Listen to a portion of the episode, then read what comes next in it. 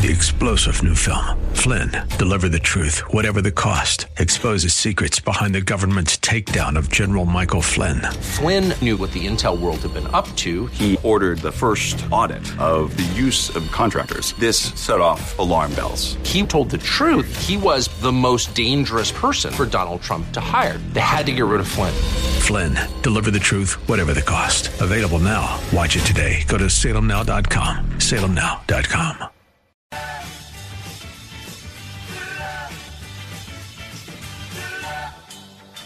Thinking about healthcare these days? Well, you're not alone. And seems that getting real information about the state of our medical system is tough to come by. That's why you've come to the right place with Dr. Bill, your radio MD. He's got the answers because he's a doctor. I said he's a doctor and he wants to hear from you right now. 877 969 8600. This is AM 860, The Answer. And now, it's time for Dr. Bill, your radio MD. Good morning, everybody. This is Dr. Bill, your radio MD, and I'm coming, coming at you on 860 AM, The Answer. And what's our uh, website, 860amtheanswer.com, or is am860theanswer.com. That's am860theanswer.com. And you can reach me anywhere in the world if you are on the web. So if you have the video and audio card, you don't even need video, audio in your computer. Uh, you can Google that website. That's our home website page. Click Listen Live, put on your headphones, and there you go. We're also an iHeart station, so you can get me anywhere as long as you have your smartphone with you. So you can get the app for the iHeart online or at the App Store, or you can get it from our station's website. So we are the answer. This is an interactive radio show. So there is a call in line, 877 969 8600. That's 877 969 8600. Well, I stick with one theme uh, as a general rule for my show, which uh, makes it easier for me to prepare and also, I think, more interesting for everybody to listen and to join in because we can focus our thoughts on one idea or one topic. I'm really worn out with politics. That doesn't mean that I'm not happy with the way things are going, but well, got into it with one of the Muslim doctors in the lunchroom, and he was just railing about how Donald Trump is a fascist, and since I'm half Jewish, he's going to lock me up in in some kind of a concentration camp. And he went on and on. And why shouldn't the southern borders be open? Because what's the difference if the Mexicans come in or not? And anybody who disagrees with that is a racist, and on and on and on he went. I was like, oh my God, this is really the mindset of the left.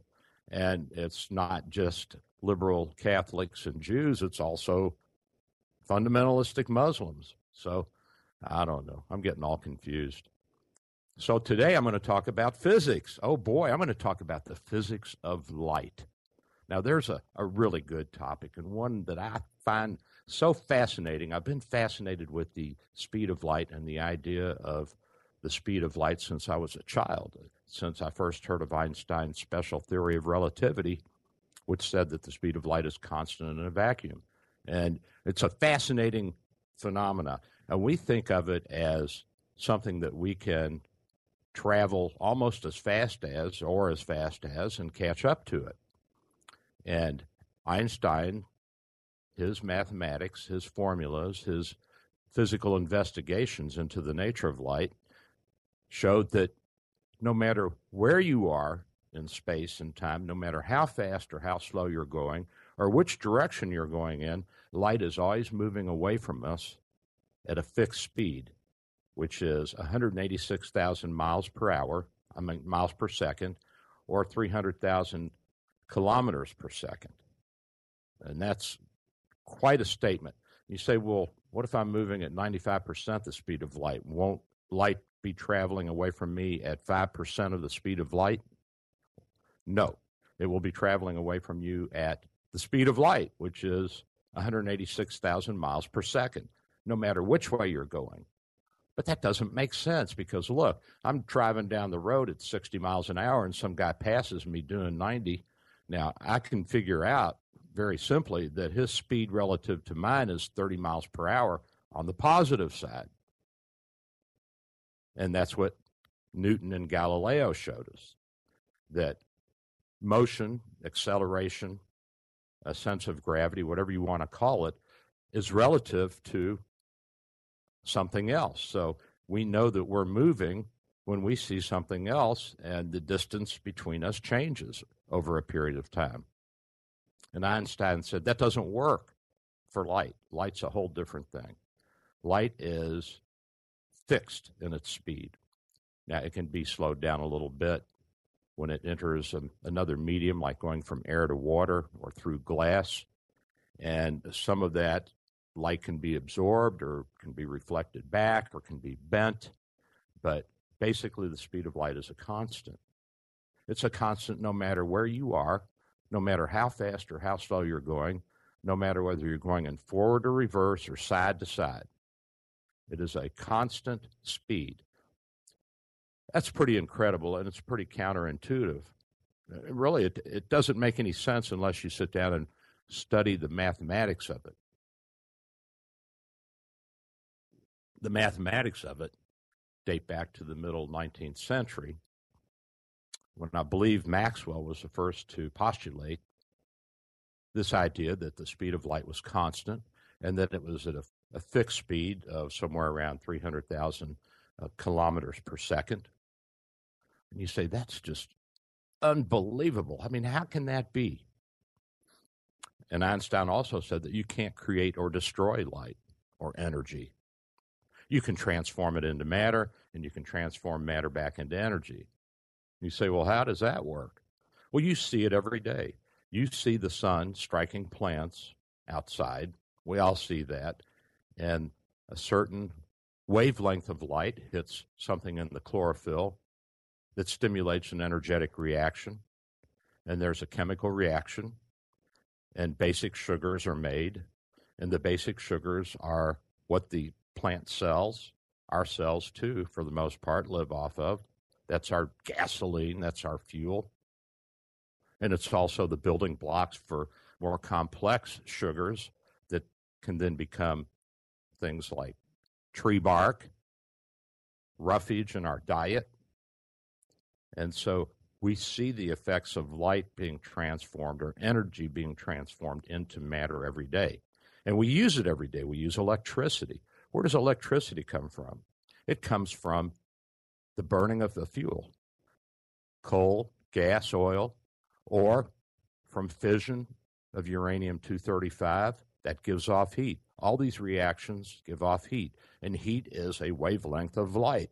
So it is a pure energy. That energy is then transformed back into thermal energy because it heats up water and turns it into steam. The steam then blows across a fan, a turbine. That turbine turns inside of a big wire coil. It's a magnet, and that makes electrons flow. So we see matter energy, matter energy transformations at multiple levels for that which we use every day when we turn on a light switch. Electrons are matter. And as matter, they flow through the little filaments in our light bulb. So when we turn it on, that matter stimulates and turns back into a form of energy that we know as light that we can see, daylight, whatever you want to call it. You say, well, what else is considered energy? Well, the whole electromagnetic spectrum of light is what we consider as energy. Everything else has potential energy because it's matter and it can be transformed back into energy by burning it or by shooting it against a target or by putting it through a filament and stimulating that filament, striking atoms within that filament to make light waves, and then we use that as, as light in our lives. Well, there's also radio waves. We use microwaves in our microwave to heat up food. There's ultraviolet rays, which will give us a suntan or a sunburn. There's infrared rays, which is heat you can't see it, but you can feel it. There is the visible light spectrum, which we know red, yellow, blue, green, all the colors of the rainbow. And then there's high energy light waves like gamma and X rays. And these are the ones that are given off by atomic reactions. Atomic bombs give off not only visible light, but also gamma rays. And the X ray machine in my office gives off X rays, which are forms of gamma rays that come from a different part of the atom that we stimulate. We shoot electrons at a certain type of metal plate, and that metal plate gives off gamma rays in the form of X rays. So there's a whole spectrum of, of light. And you say, does this light travel at the same speed uh, as light that we see? Yes, it does. Well, how come I can't catch up to light? Well, light is a constant in the universe. Space is not constant, and time is not constant. Time for you and time for me is a little different. You say, well, how can that be? Well, Einstein's theories showed that if you're on a train traveling at close to the speed of light, your clock slows way down relative to mine. So if you travel from here to the Andromeda galaxy and back, my clock will have gone five million years, and yours will only gone a few, maybe 80 to 100, 160 years, a few years, relatively speaking. And how can that be? Because of the relativity of time and the relativity of space. Well, is there any way that you can mesh these together to get something that's a little more absolute? Einstein did it. He called it space time. What the heck is space time? Space time is like a mesh, a fabric in which all things exist. And this mesh and fabric is composed of space and time, crisscrossing back and forth like a woven carpet. Well, then what's gravity? Einstein said that gravity is the displacement of space time, of this fabric, by an object, and the heavier the object, the more displacement. How does this work? Well, think of a mesh that you and your buddies or friends stretch tight, and in the middle, you throw a basketball, and you see that the mesh dips down a little bit where the basketball sits. Well, that's the same thing that the sun and the moon and our earth and the planets and the galaxies and all the stars do in this mesh, this web, this fabric of space that's composed of space time.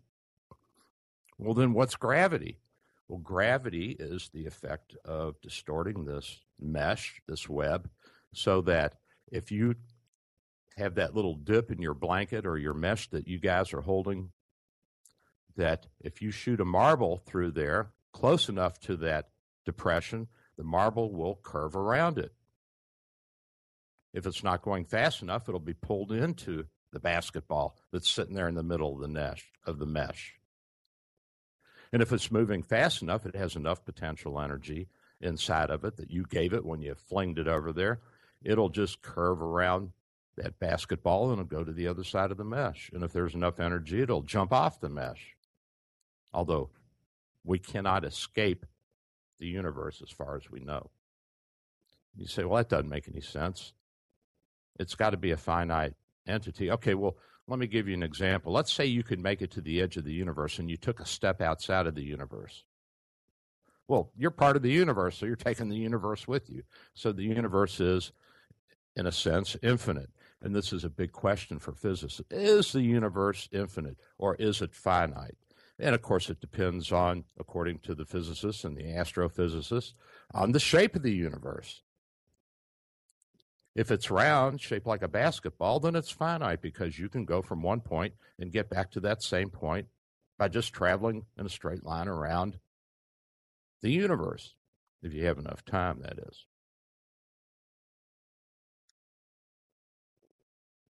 So, the latest theory is that the universe is flat, relatively. I mean, we know that there are bumps in it you, me, the sun, the moon, the stars. But it is flat and it's expanding in a plane, a somewhat two dimensional plane, although there are three dimensional objects stuck in the plane. And that, in that sense, it's infinite. There is no way for a beam of light to go from one side of the universe to the other side of the universe and come right back to where it was. It would have to be a round universe, and the effects of gravity so great that that beam of light would be bent all the way around the universe. It couldn't escape. It could not escape the gravitational field. It would not have enough energy. So the latest theory is that the universe is infinite. And so we're left with the philosophical question of an infinite universe, a wave, an electromagnetic wave called light that travels at a constant speed and we can never catch it. And all of a sudden, we're talking about the infinite. We're talking about God things. So now we have to rethink our whole definition of what is God. Is there an intelligent being that put all of this into motion? And if so, where did he come from or she come from? It's a real conundrum. The physicist and the astrophysicist, oh my gosh, they must have miserable lives because they can never figure it out.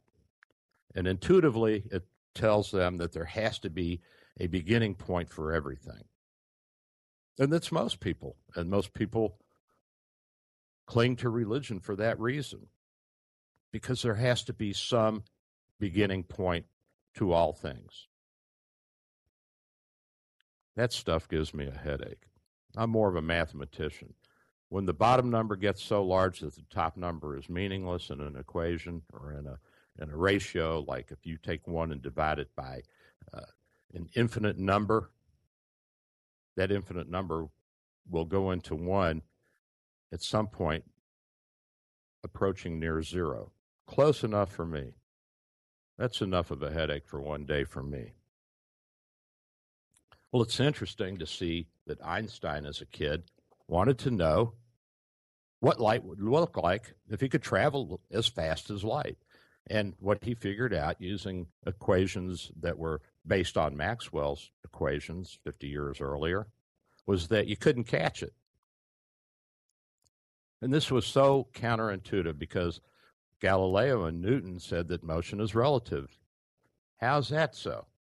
Okay, you're in the black of space. You can't see any stars or planets or anything. And you're in your little spaceship. And all of a sudden, you look out of your window and you see the light coming from the window of another spaceship that's approaching you. Okay. But you're moving at a constant speed. You're not speeding up or slowing down. You're not accelerating or decelerating. There's no gravity. So you don't know if you're moving or not. But you see this other spaceship coming at you, and you say, That guy's moving towards me. And the guy or the gal in the other spaceship looks out their window and says, That person in that spaceship is moving towards me. Who's moving towards who? You can't say. That's what Galileo said. That's what Newton proposed. So you can't know whether you're the person that's moving or the other spaceship is moving until you have some point of reference. So let's say you can see the sun and the moon. Well, now you can tell because you can see your motion relative to something that, for all practical purposes, is not moving fast enough for you to say it's moving. It's a fixed object. Nothing's absolutely fixed, but for the sake of your own frame of reference and whether or not you're moving, you have to have something else that's fixed that you're moving against or around or above or below. So now the other spaceship is coming, and you can see whether or not you're the one who's stationary and they're moving towards you, or they're stationary and you're moving towards them. And that's the relativity theories of Galileo and expounded on by Newton and other scientists. By the way, they put Galileo on trial for a lot of this, the church did. Pretty cool, huh? They wanted to kill him because he said that the earth was not the center of the universe or the solar system. He said it was the sun. And there had been people, including Ptolemy, way back when the Romans were in power, who had said the earth is the center of the universe. And you can still go to Europe in some of the old cities, they have clocks. They have solar lunar clocks that are based on the earth being the center of the universe. It's pretty cool. And they have the sun and the moon and the, the known planets at that time rotating around the earth. It's all relative, though, isn't it? I love this stuff. Drives me completely crazy, but I love it. So that was what Galileo said. And then along came Maxwell and our good buddy Albert Einstein. They said that doesn't work with light. That doesn't work when you approach the speed of light. Everything changes. Everything is different.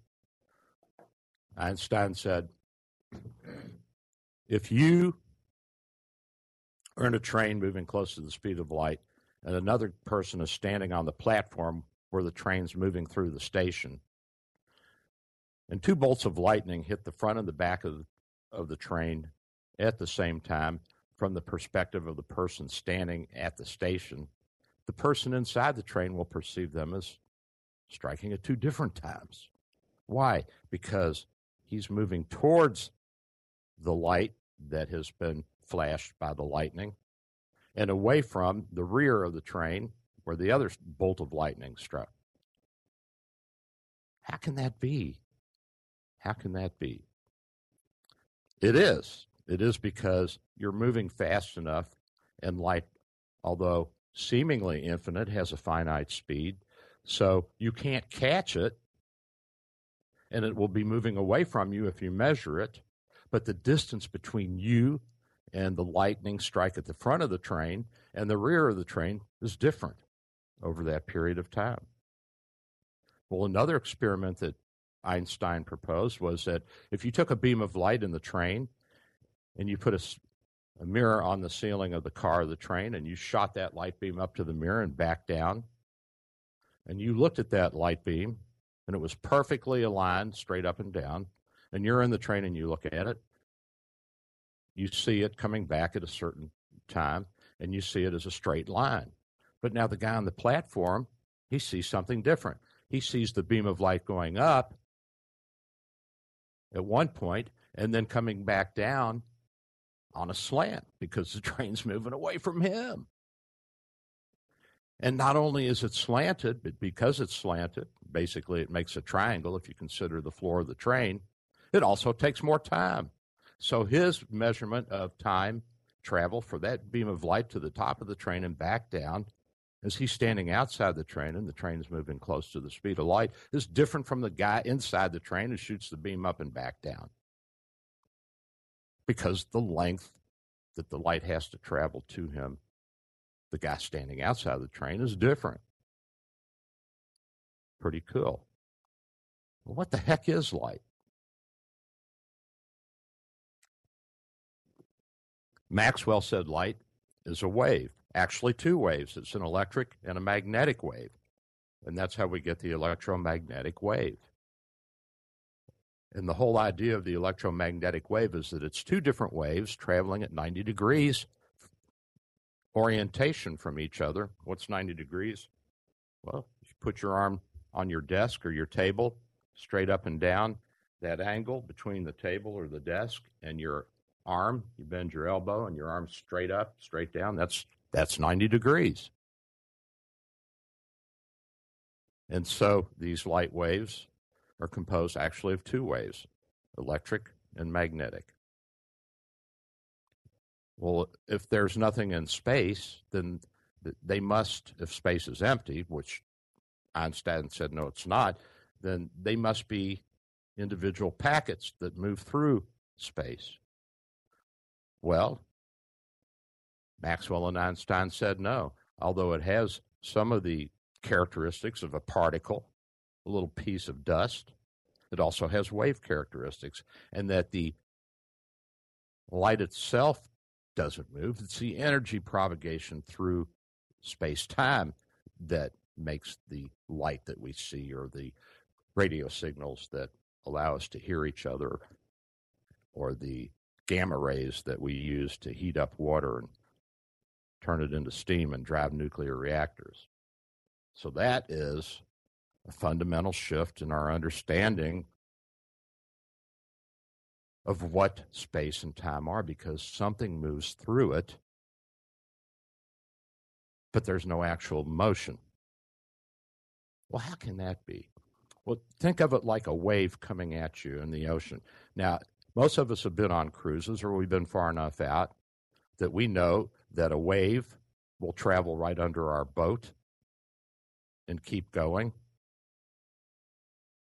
But does it keep going? Is it really the water that's moving? The boat goes up and down. Does it slow the boat down? Only if it's big enough to have a gra- uh, to have a, a friction effect on the boat. But the water itself does not move in the horizontal plane. It does not move relative to the horizon. It goes up vertical and back down. What's moving? It's the energy force that's moving through the water. And that's what's moving. It's not the water itself that's moving from Cuba to the Keys of Florida. It's the energy wave. And you say, well, look, I can stand on the beach and I can see that that wave coming in crashes and displaces water and pushes it up the beach and then goes back out. Yes, if there's no further medium for it to propagate in, there's no more water that hits an interface, it hits a sandy or a rocky beach, then that's going to be transformed into some kind of mechanical energy. And that mechanical energy is going to push that water up. And when the energy abates and goes away, the water is going to flow back out. But if you're in the middle of the ocean where it's deep, that's not what happens because you're not at the end of the line. You're not at the interface. What implication does this have for us? Well, if there's an underground volcanic eruption or earthquake, this can create a tsunami. The tsunami can travel thousands of miles and barely be noticed as it moves through massive amounts of water, displacing it a very little bit up and down. But when it gets to a shore, when it gets to an interface, all of that potential energy is turned into mechanical energy and it pushes all that water up onto the shore. And then we see the disasters like we saw uh, years ago where 250,000 people were killed in one of the islands in the South Pacific. We say, well, what the heck does this have to do with me? What do I care what the speed of light is? For all practical purposes, in my life, it doesn't really matter.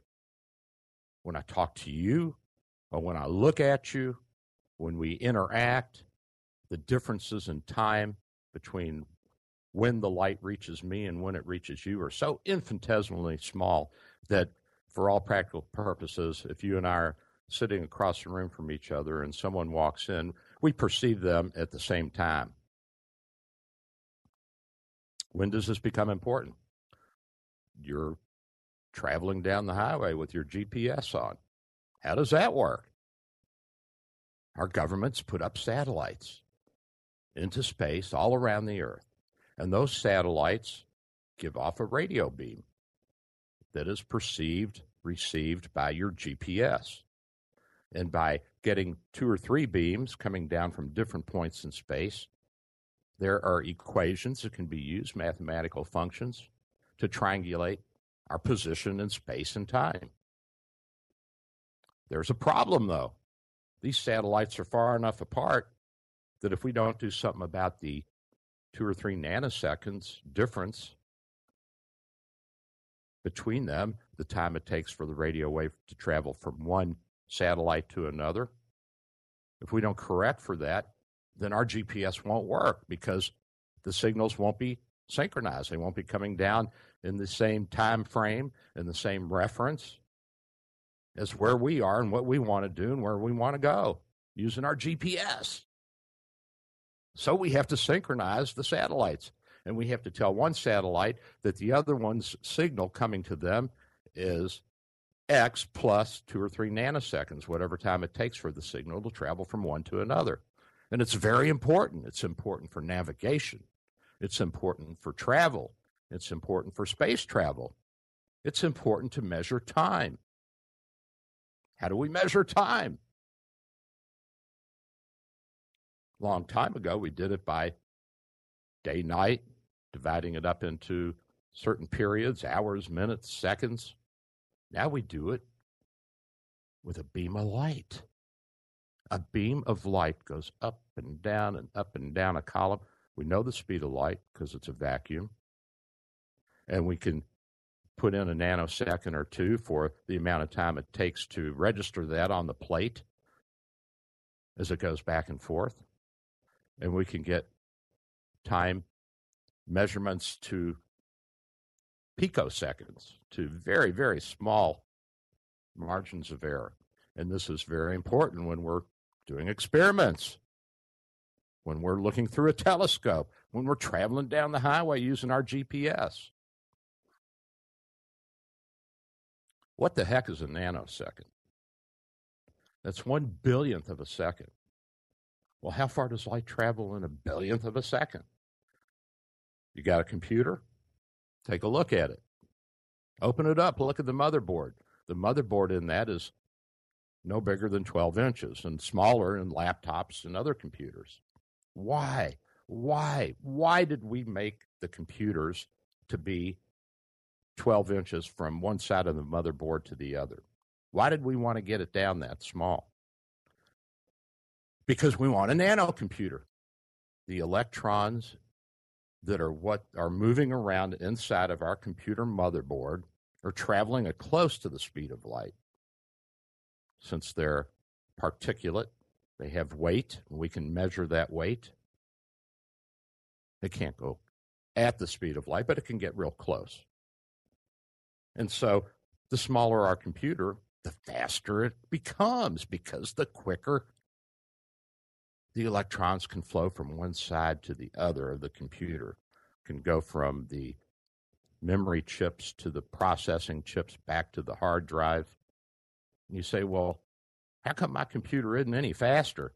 Well, the interfaces are what slow it down, the hard disk drive, because that's mechanical. Your keyboard, because that's mechanical. Now, if your fingers could move close to the speed of light, you wouldn't notice it. But you do notice it when you type. It takes a measurable, a discernible amount of time for that keystroke to appear on your computer keyboard, on your computer screen, rather, not your keyboard. You hit your keyboard, comes up in your Word document on the screen, and you can see that there's a little bit of drag there. But the movement of the electrons from one side of that 12 inch motherboard to the other is going to be fixed at close to the speed of light and the resistance of the medium, the copper wire or the gold or whatever metal it is it's moving through. So we do use these concepts, these equations, the speed of light phenomena. We use it every day. Everything we do, everything we touch, including this broadcast. If it was not for our knowledge of the speed of light, our understanding of its speed, its velocity, its change in distance over time, and of space time, we wouldn't be able to digitalize this, send it from one computer to another over the internet, send it to the broadcasting tower where it's turned into another form of energy, into an electromagnetic wave, a radio wave, and then that's beamed out to people driving around in their cars. Or we can keep it as a flow of electrons in an internet cable, or if you're really high tech, fiber optics, and that's light. And that light is moving through that glass, those glass fibers in the fiber optic cable at the speed of light, the speed of light in the medium of glass, which is minusculely smaller little slower, very minimal as compared to a vacuum. But it's moving fast, guys. It's moving at the speed of light. And that brings us to a realization that we are integrally tied to these equations that Maxwell and Einstein have worked out. Well, I'm going to grab a cup of Joe, and I'll be back in a few minutes. And we're talking about light today. Pretty cool topic. Is light God? Is God light? If light can carry all knowledge, if it cannot be destroyed, it can be transformed into matter and back into energy. If it's eternal, if it's always in the present, we can never catch it. We can send any kind of knowledge over it. Is it God? Is it God? I'll be right back. This is Dr. Bill, your radio MD. Lord, have mercy on me. As that squirrel made laps inside her dress, she began to cry and then to confess her sins and make a sailor blush with shame. She told of gossip and church dissension, but the thing that got the most attention was when she talked about her love life. And then she started naming names the day the squirrel went berserk in the first self-righteous church in that sleepy little town of Pascagoula. It's With SRN News, I'm Michael Harrington in Washington. A National Transportation Safety Board team will be in South Texas today to add their expertise to the investigation of a charter bus crash. It was headed to a casino yesterday morning when it rolled over on a highway north of Laredo, killing eight and injuring 44. Police say the manhunt is over for two men accused of luring a woman and her four teenage daughters to a Utah house, then tying them up in the basement Two men gave in in Wyoming the other day. A news agency affiliated with ISIS says the extremists are responsible for a coordinated dawn assault today on a natural gas plant north of Baghdad that killed at least 12.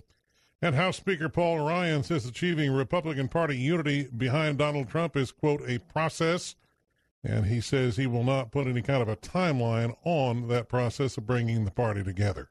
This is SRN News. Dr. Bill for Kant Care Clinic for Canadians and visitors, located at 6399 38th Avenue North, St. Pete, one block from 66th Street North. We accept travel insurance, full service clinic with x ray, lab, Coumadin check, minor surgery, ultrasound, echo, nuclear scanning, and in house pharmacy. 727 384 6411, 727 384 6411. That's 727 384 6411. Dr. Bill for West Coast Radiology. Our good friends at West Coast Radiology offer convenient and comprehensive x ray diagnostics, including open MRI, CT scan, CT PET mammography, and ultrasound. With state of the art equipment and four convenient locations, you're assured of friendly, comprehensive care. Most insurance is accepted and competitive self pay rates, plus Saturday appointments. Call West Coast Radiology at 727 771 2795. That's 727 771 2795. Let me ask you, could you use a little extra money? Well, of course you could. Everybody could use that extra revenue to pay the bills, pay down debt, or save for retirement.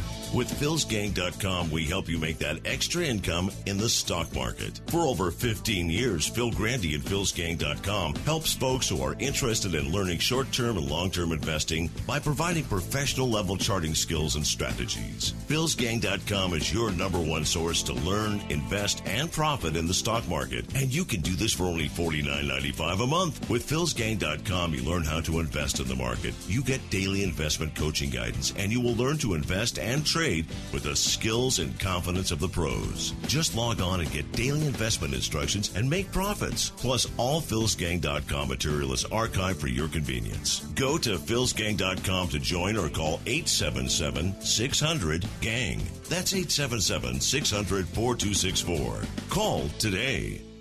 Here's some exciting news from Shoot Straight. You can now buy firearms online. That's right, just visit shoot-straight.com and you can choose from a wide selection of firearms perfect for your needs. Of course, there are two locations on US 301 south of MLK in Tampa and Ulmerton Road just east of 49th Street in Clearwater are always happy to supply all of your needs as well. And they feature air-conditioned indoor shooting ranges and a wide selection of all your firearms and accessories. Visit shoot-straight.com. That's shoot-straight.com.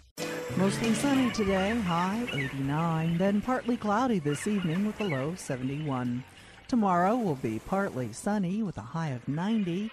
Then on Tuesday, look for a mix of sun and clouds with a shower thunderstorm around later in the day and a high of 89. That's your AccuWeather forecast. I'm Holly Holdren for AM 860 The Answer.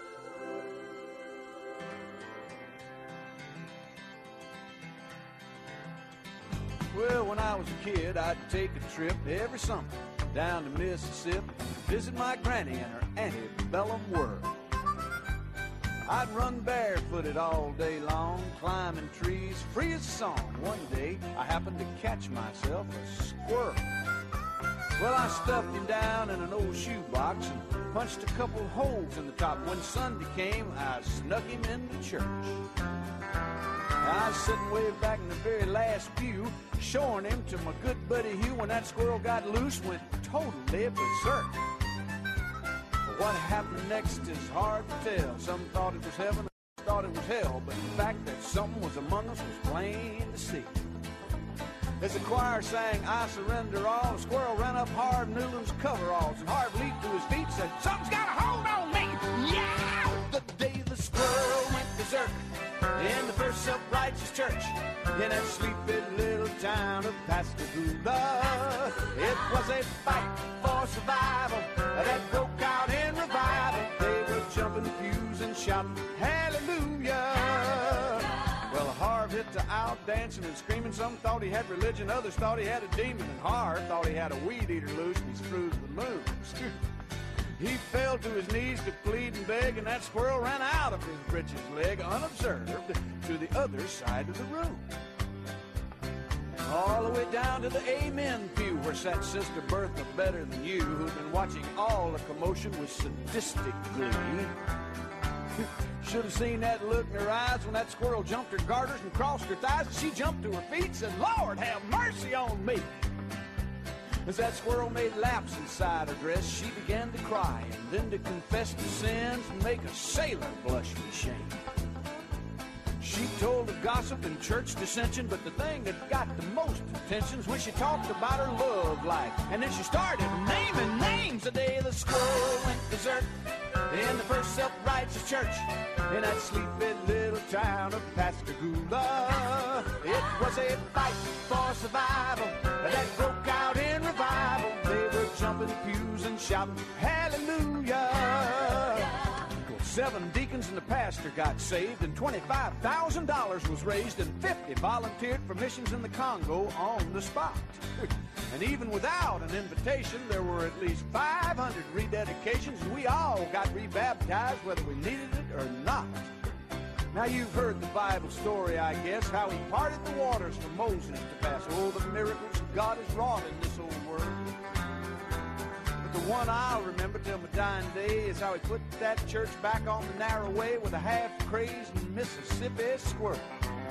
The day the squirrel went berserk in the first self-righteous church in that sleepy little town of Pascagoula. It was a fight for survival that broke out in revival. They were jumping pews and shouting hallelujah.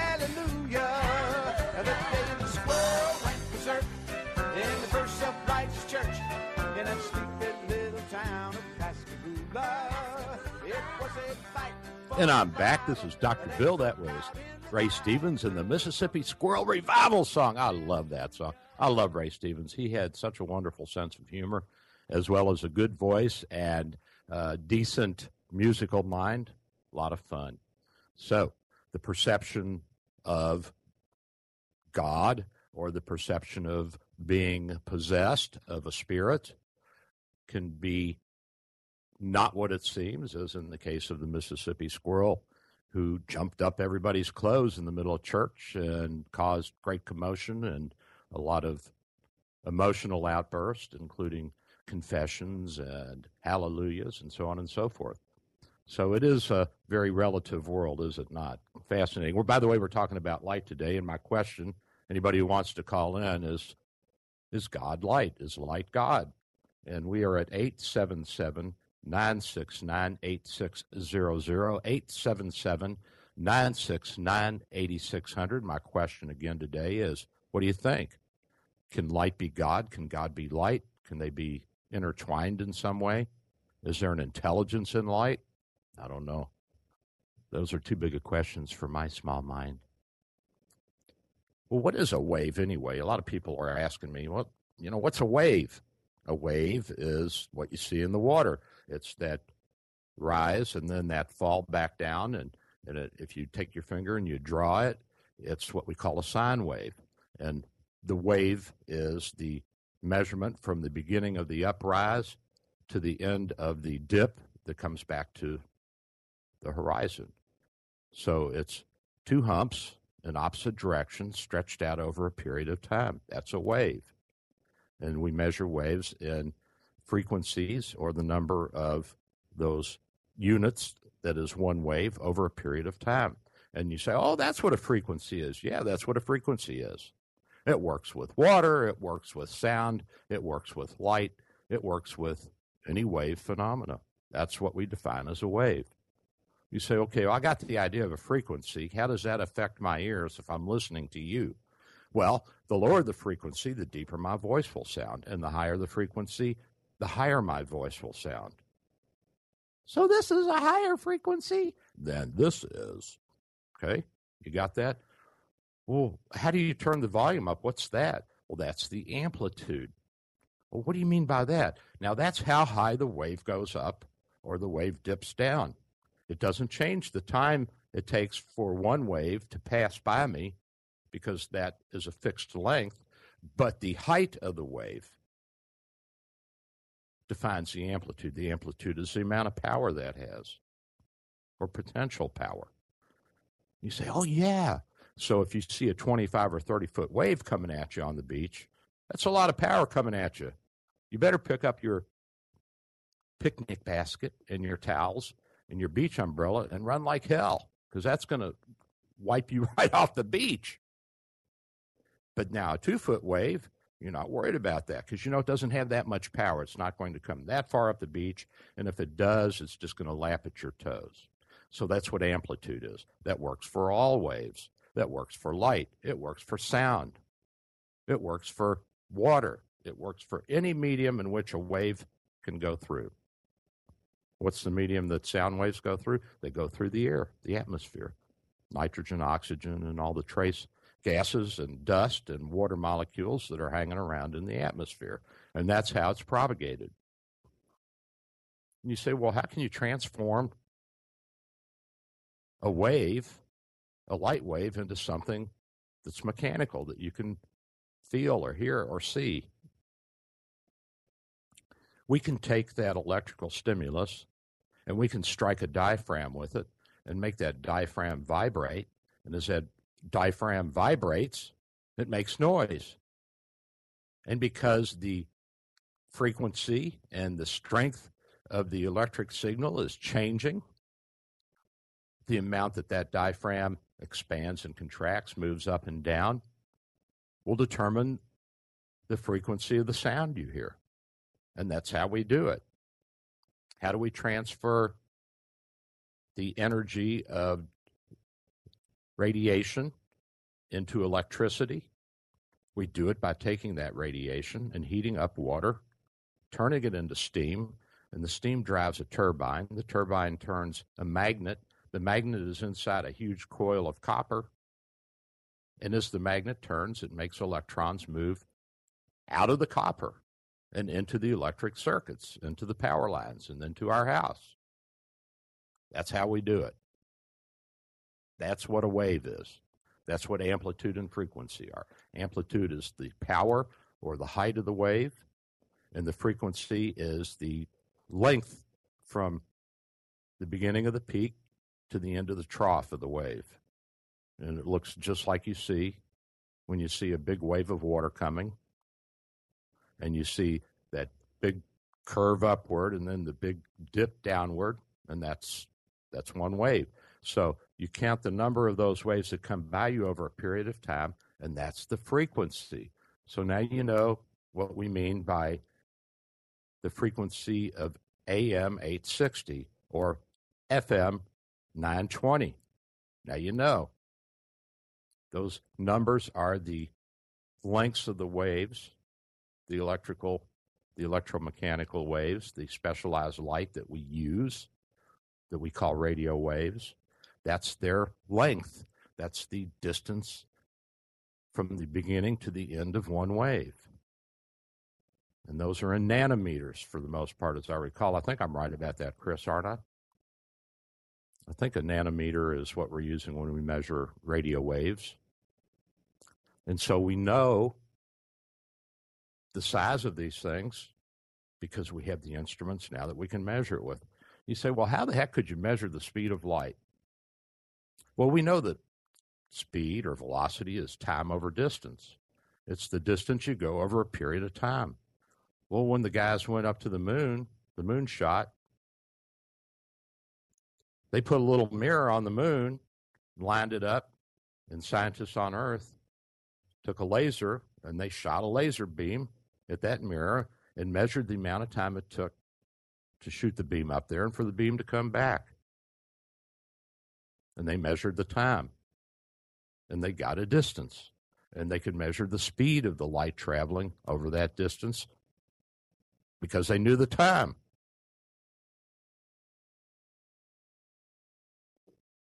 And as I've, our computers and our technology has gotten better, we've been able to measure it more and more precisely.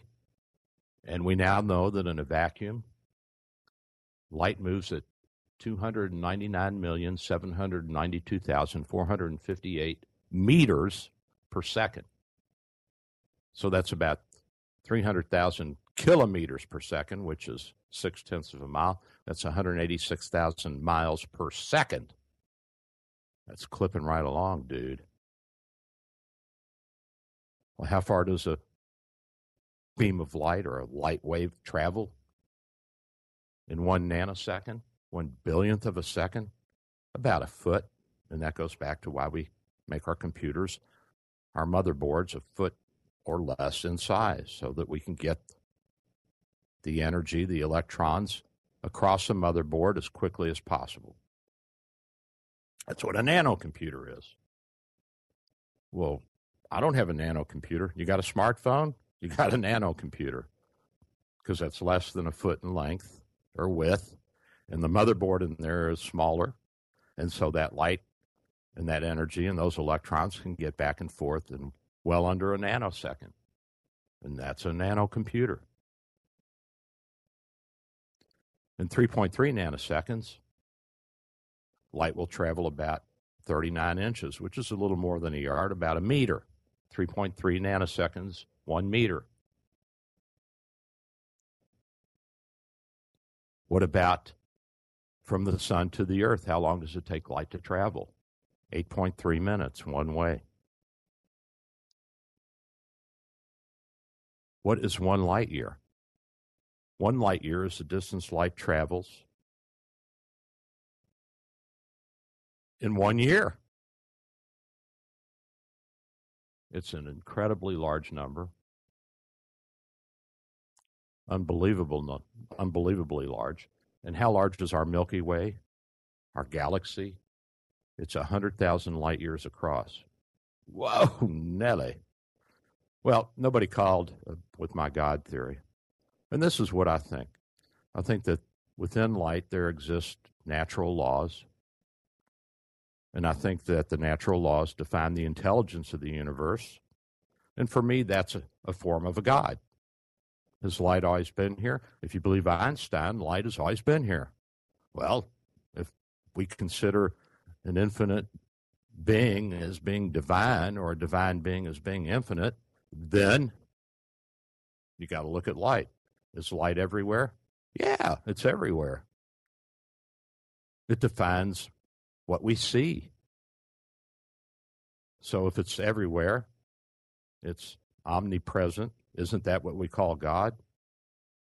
And it's omnipotent because it can be changed from one thing into another. We can make a nuclear bomb. We can turn that nuclear energy back into physical, mechanical, and electrical energy, heat It's pretty much what I was taught God was when I was a kid in the Catholic catechism. Does that mean that there's not an entity outside of the universe that has set all this in motion? I don't know the answer to that. I think that's a leap of faith that you have to take. You can't prove or disprove that. But I think in a scientific sense, we can say that light is God. That doesn't mean that there isn't a being that's more powerful and has set all of this in motion. It just means that in the scientific and physical universe, for me, this is what I see and this is how I interpret it. But I just love light. I love the whole theory of it, have since I was a kid. I tell you that Einstein, he was something else, wasn't he? He and Maxwell. Ooh we did they change the way we look at everything. They shook us up, baby. They shook us all up. Just like that in the Mississippi Baptist Church revival. Oh boy. So we get a little something running around in our shorts and up our skirt and through our and we end up with a whole new theory of the way the world works. Love it. Well, Chris, I want to thank you. And Bill, we're, we're training Bill today, so we might hear from him. Thank everybody out there. Good to be with you guys again this Sunday. I'll get back on something more interesting. See you next week.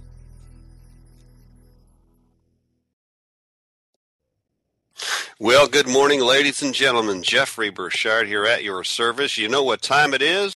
Three star general Michael J. Flynn, head of the Pentagon Intelligence Agency, knew all the government's dirty secrets. He was one of the most respected generals in the military. Flynn knew what the intel world had been up to, he understood its funding. He ordered the first audit of the use of contractors. This set off alarm bells.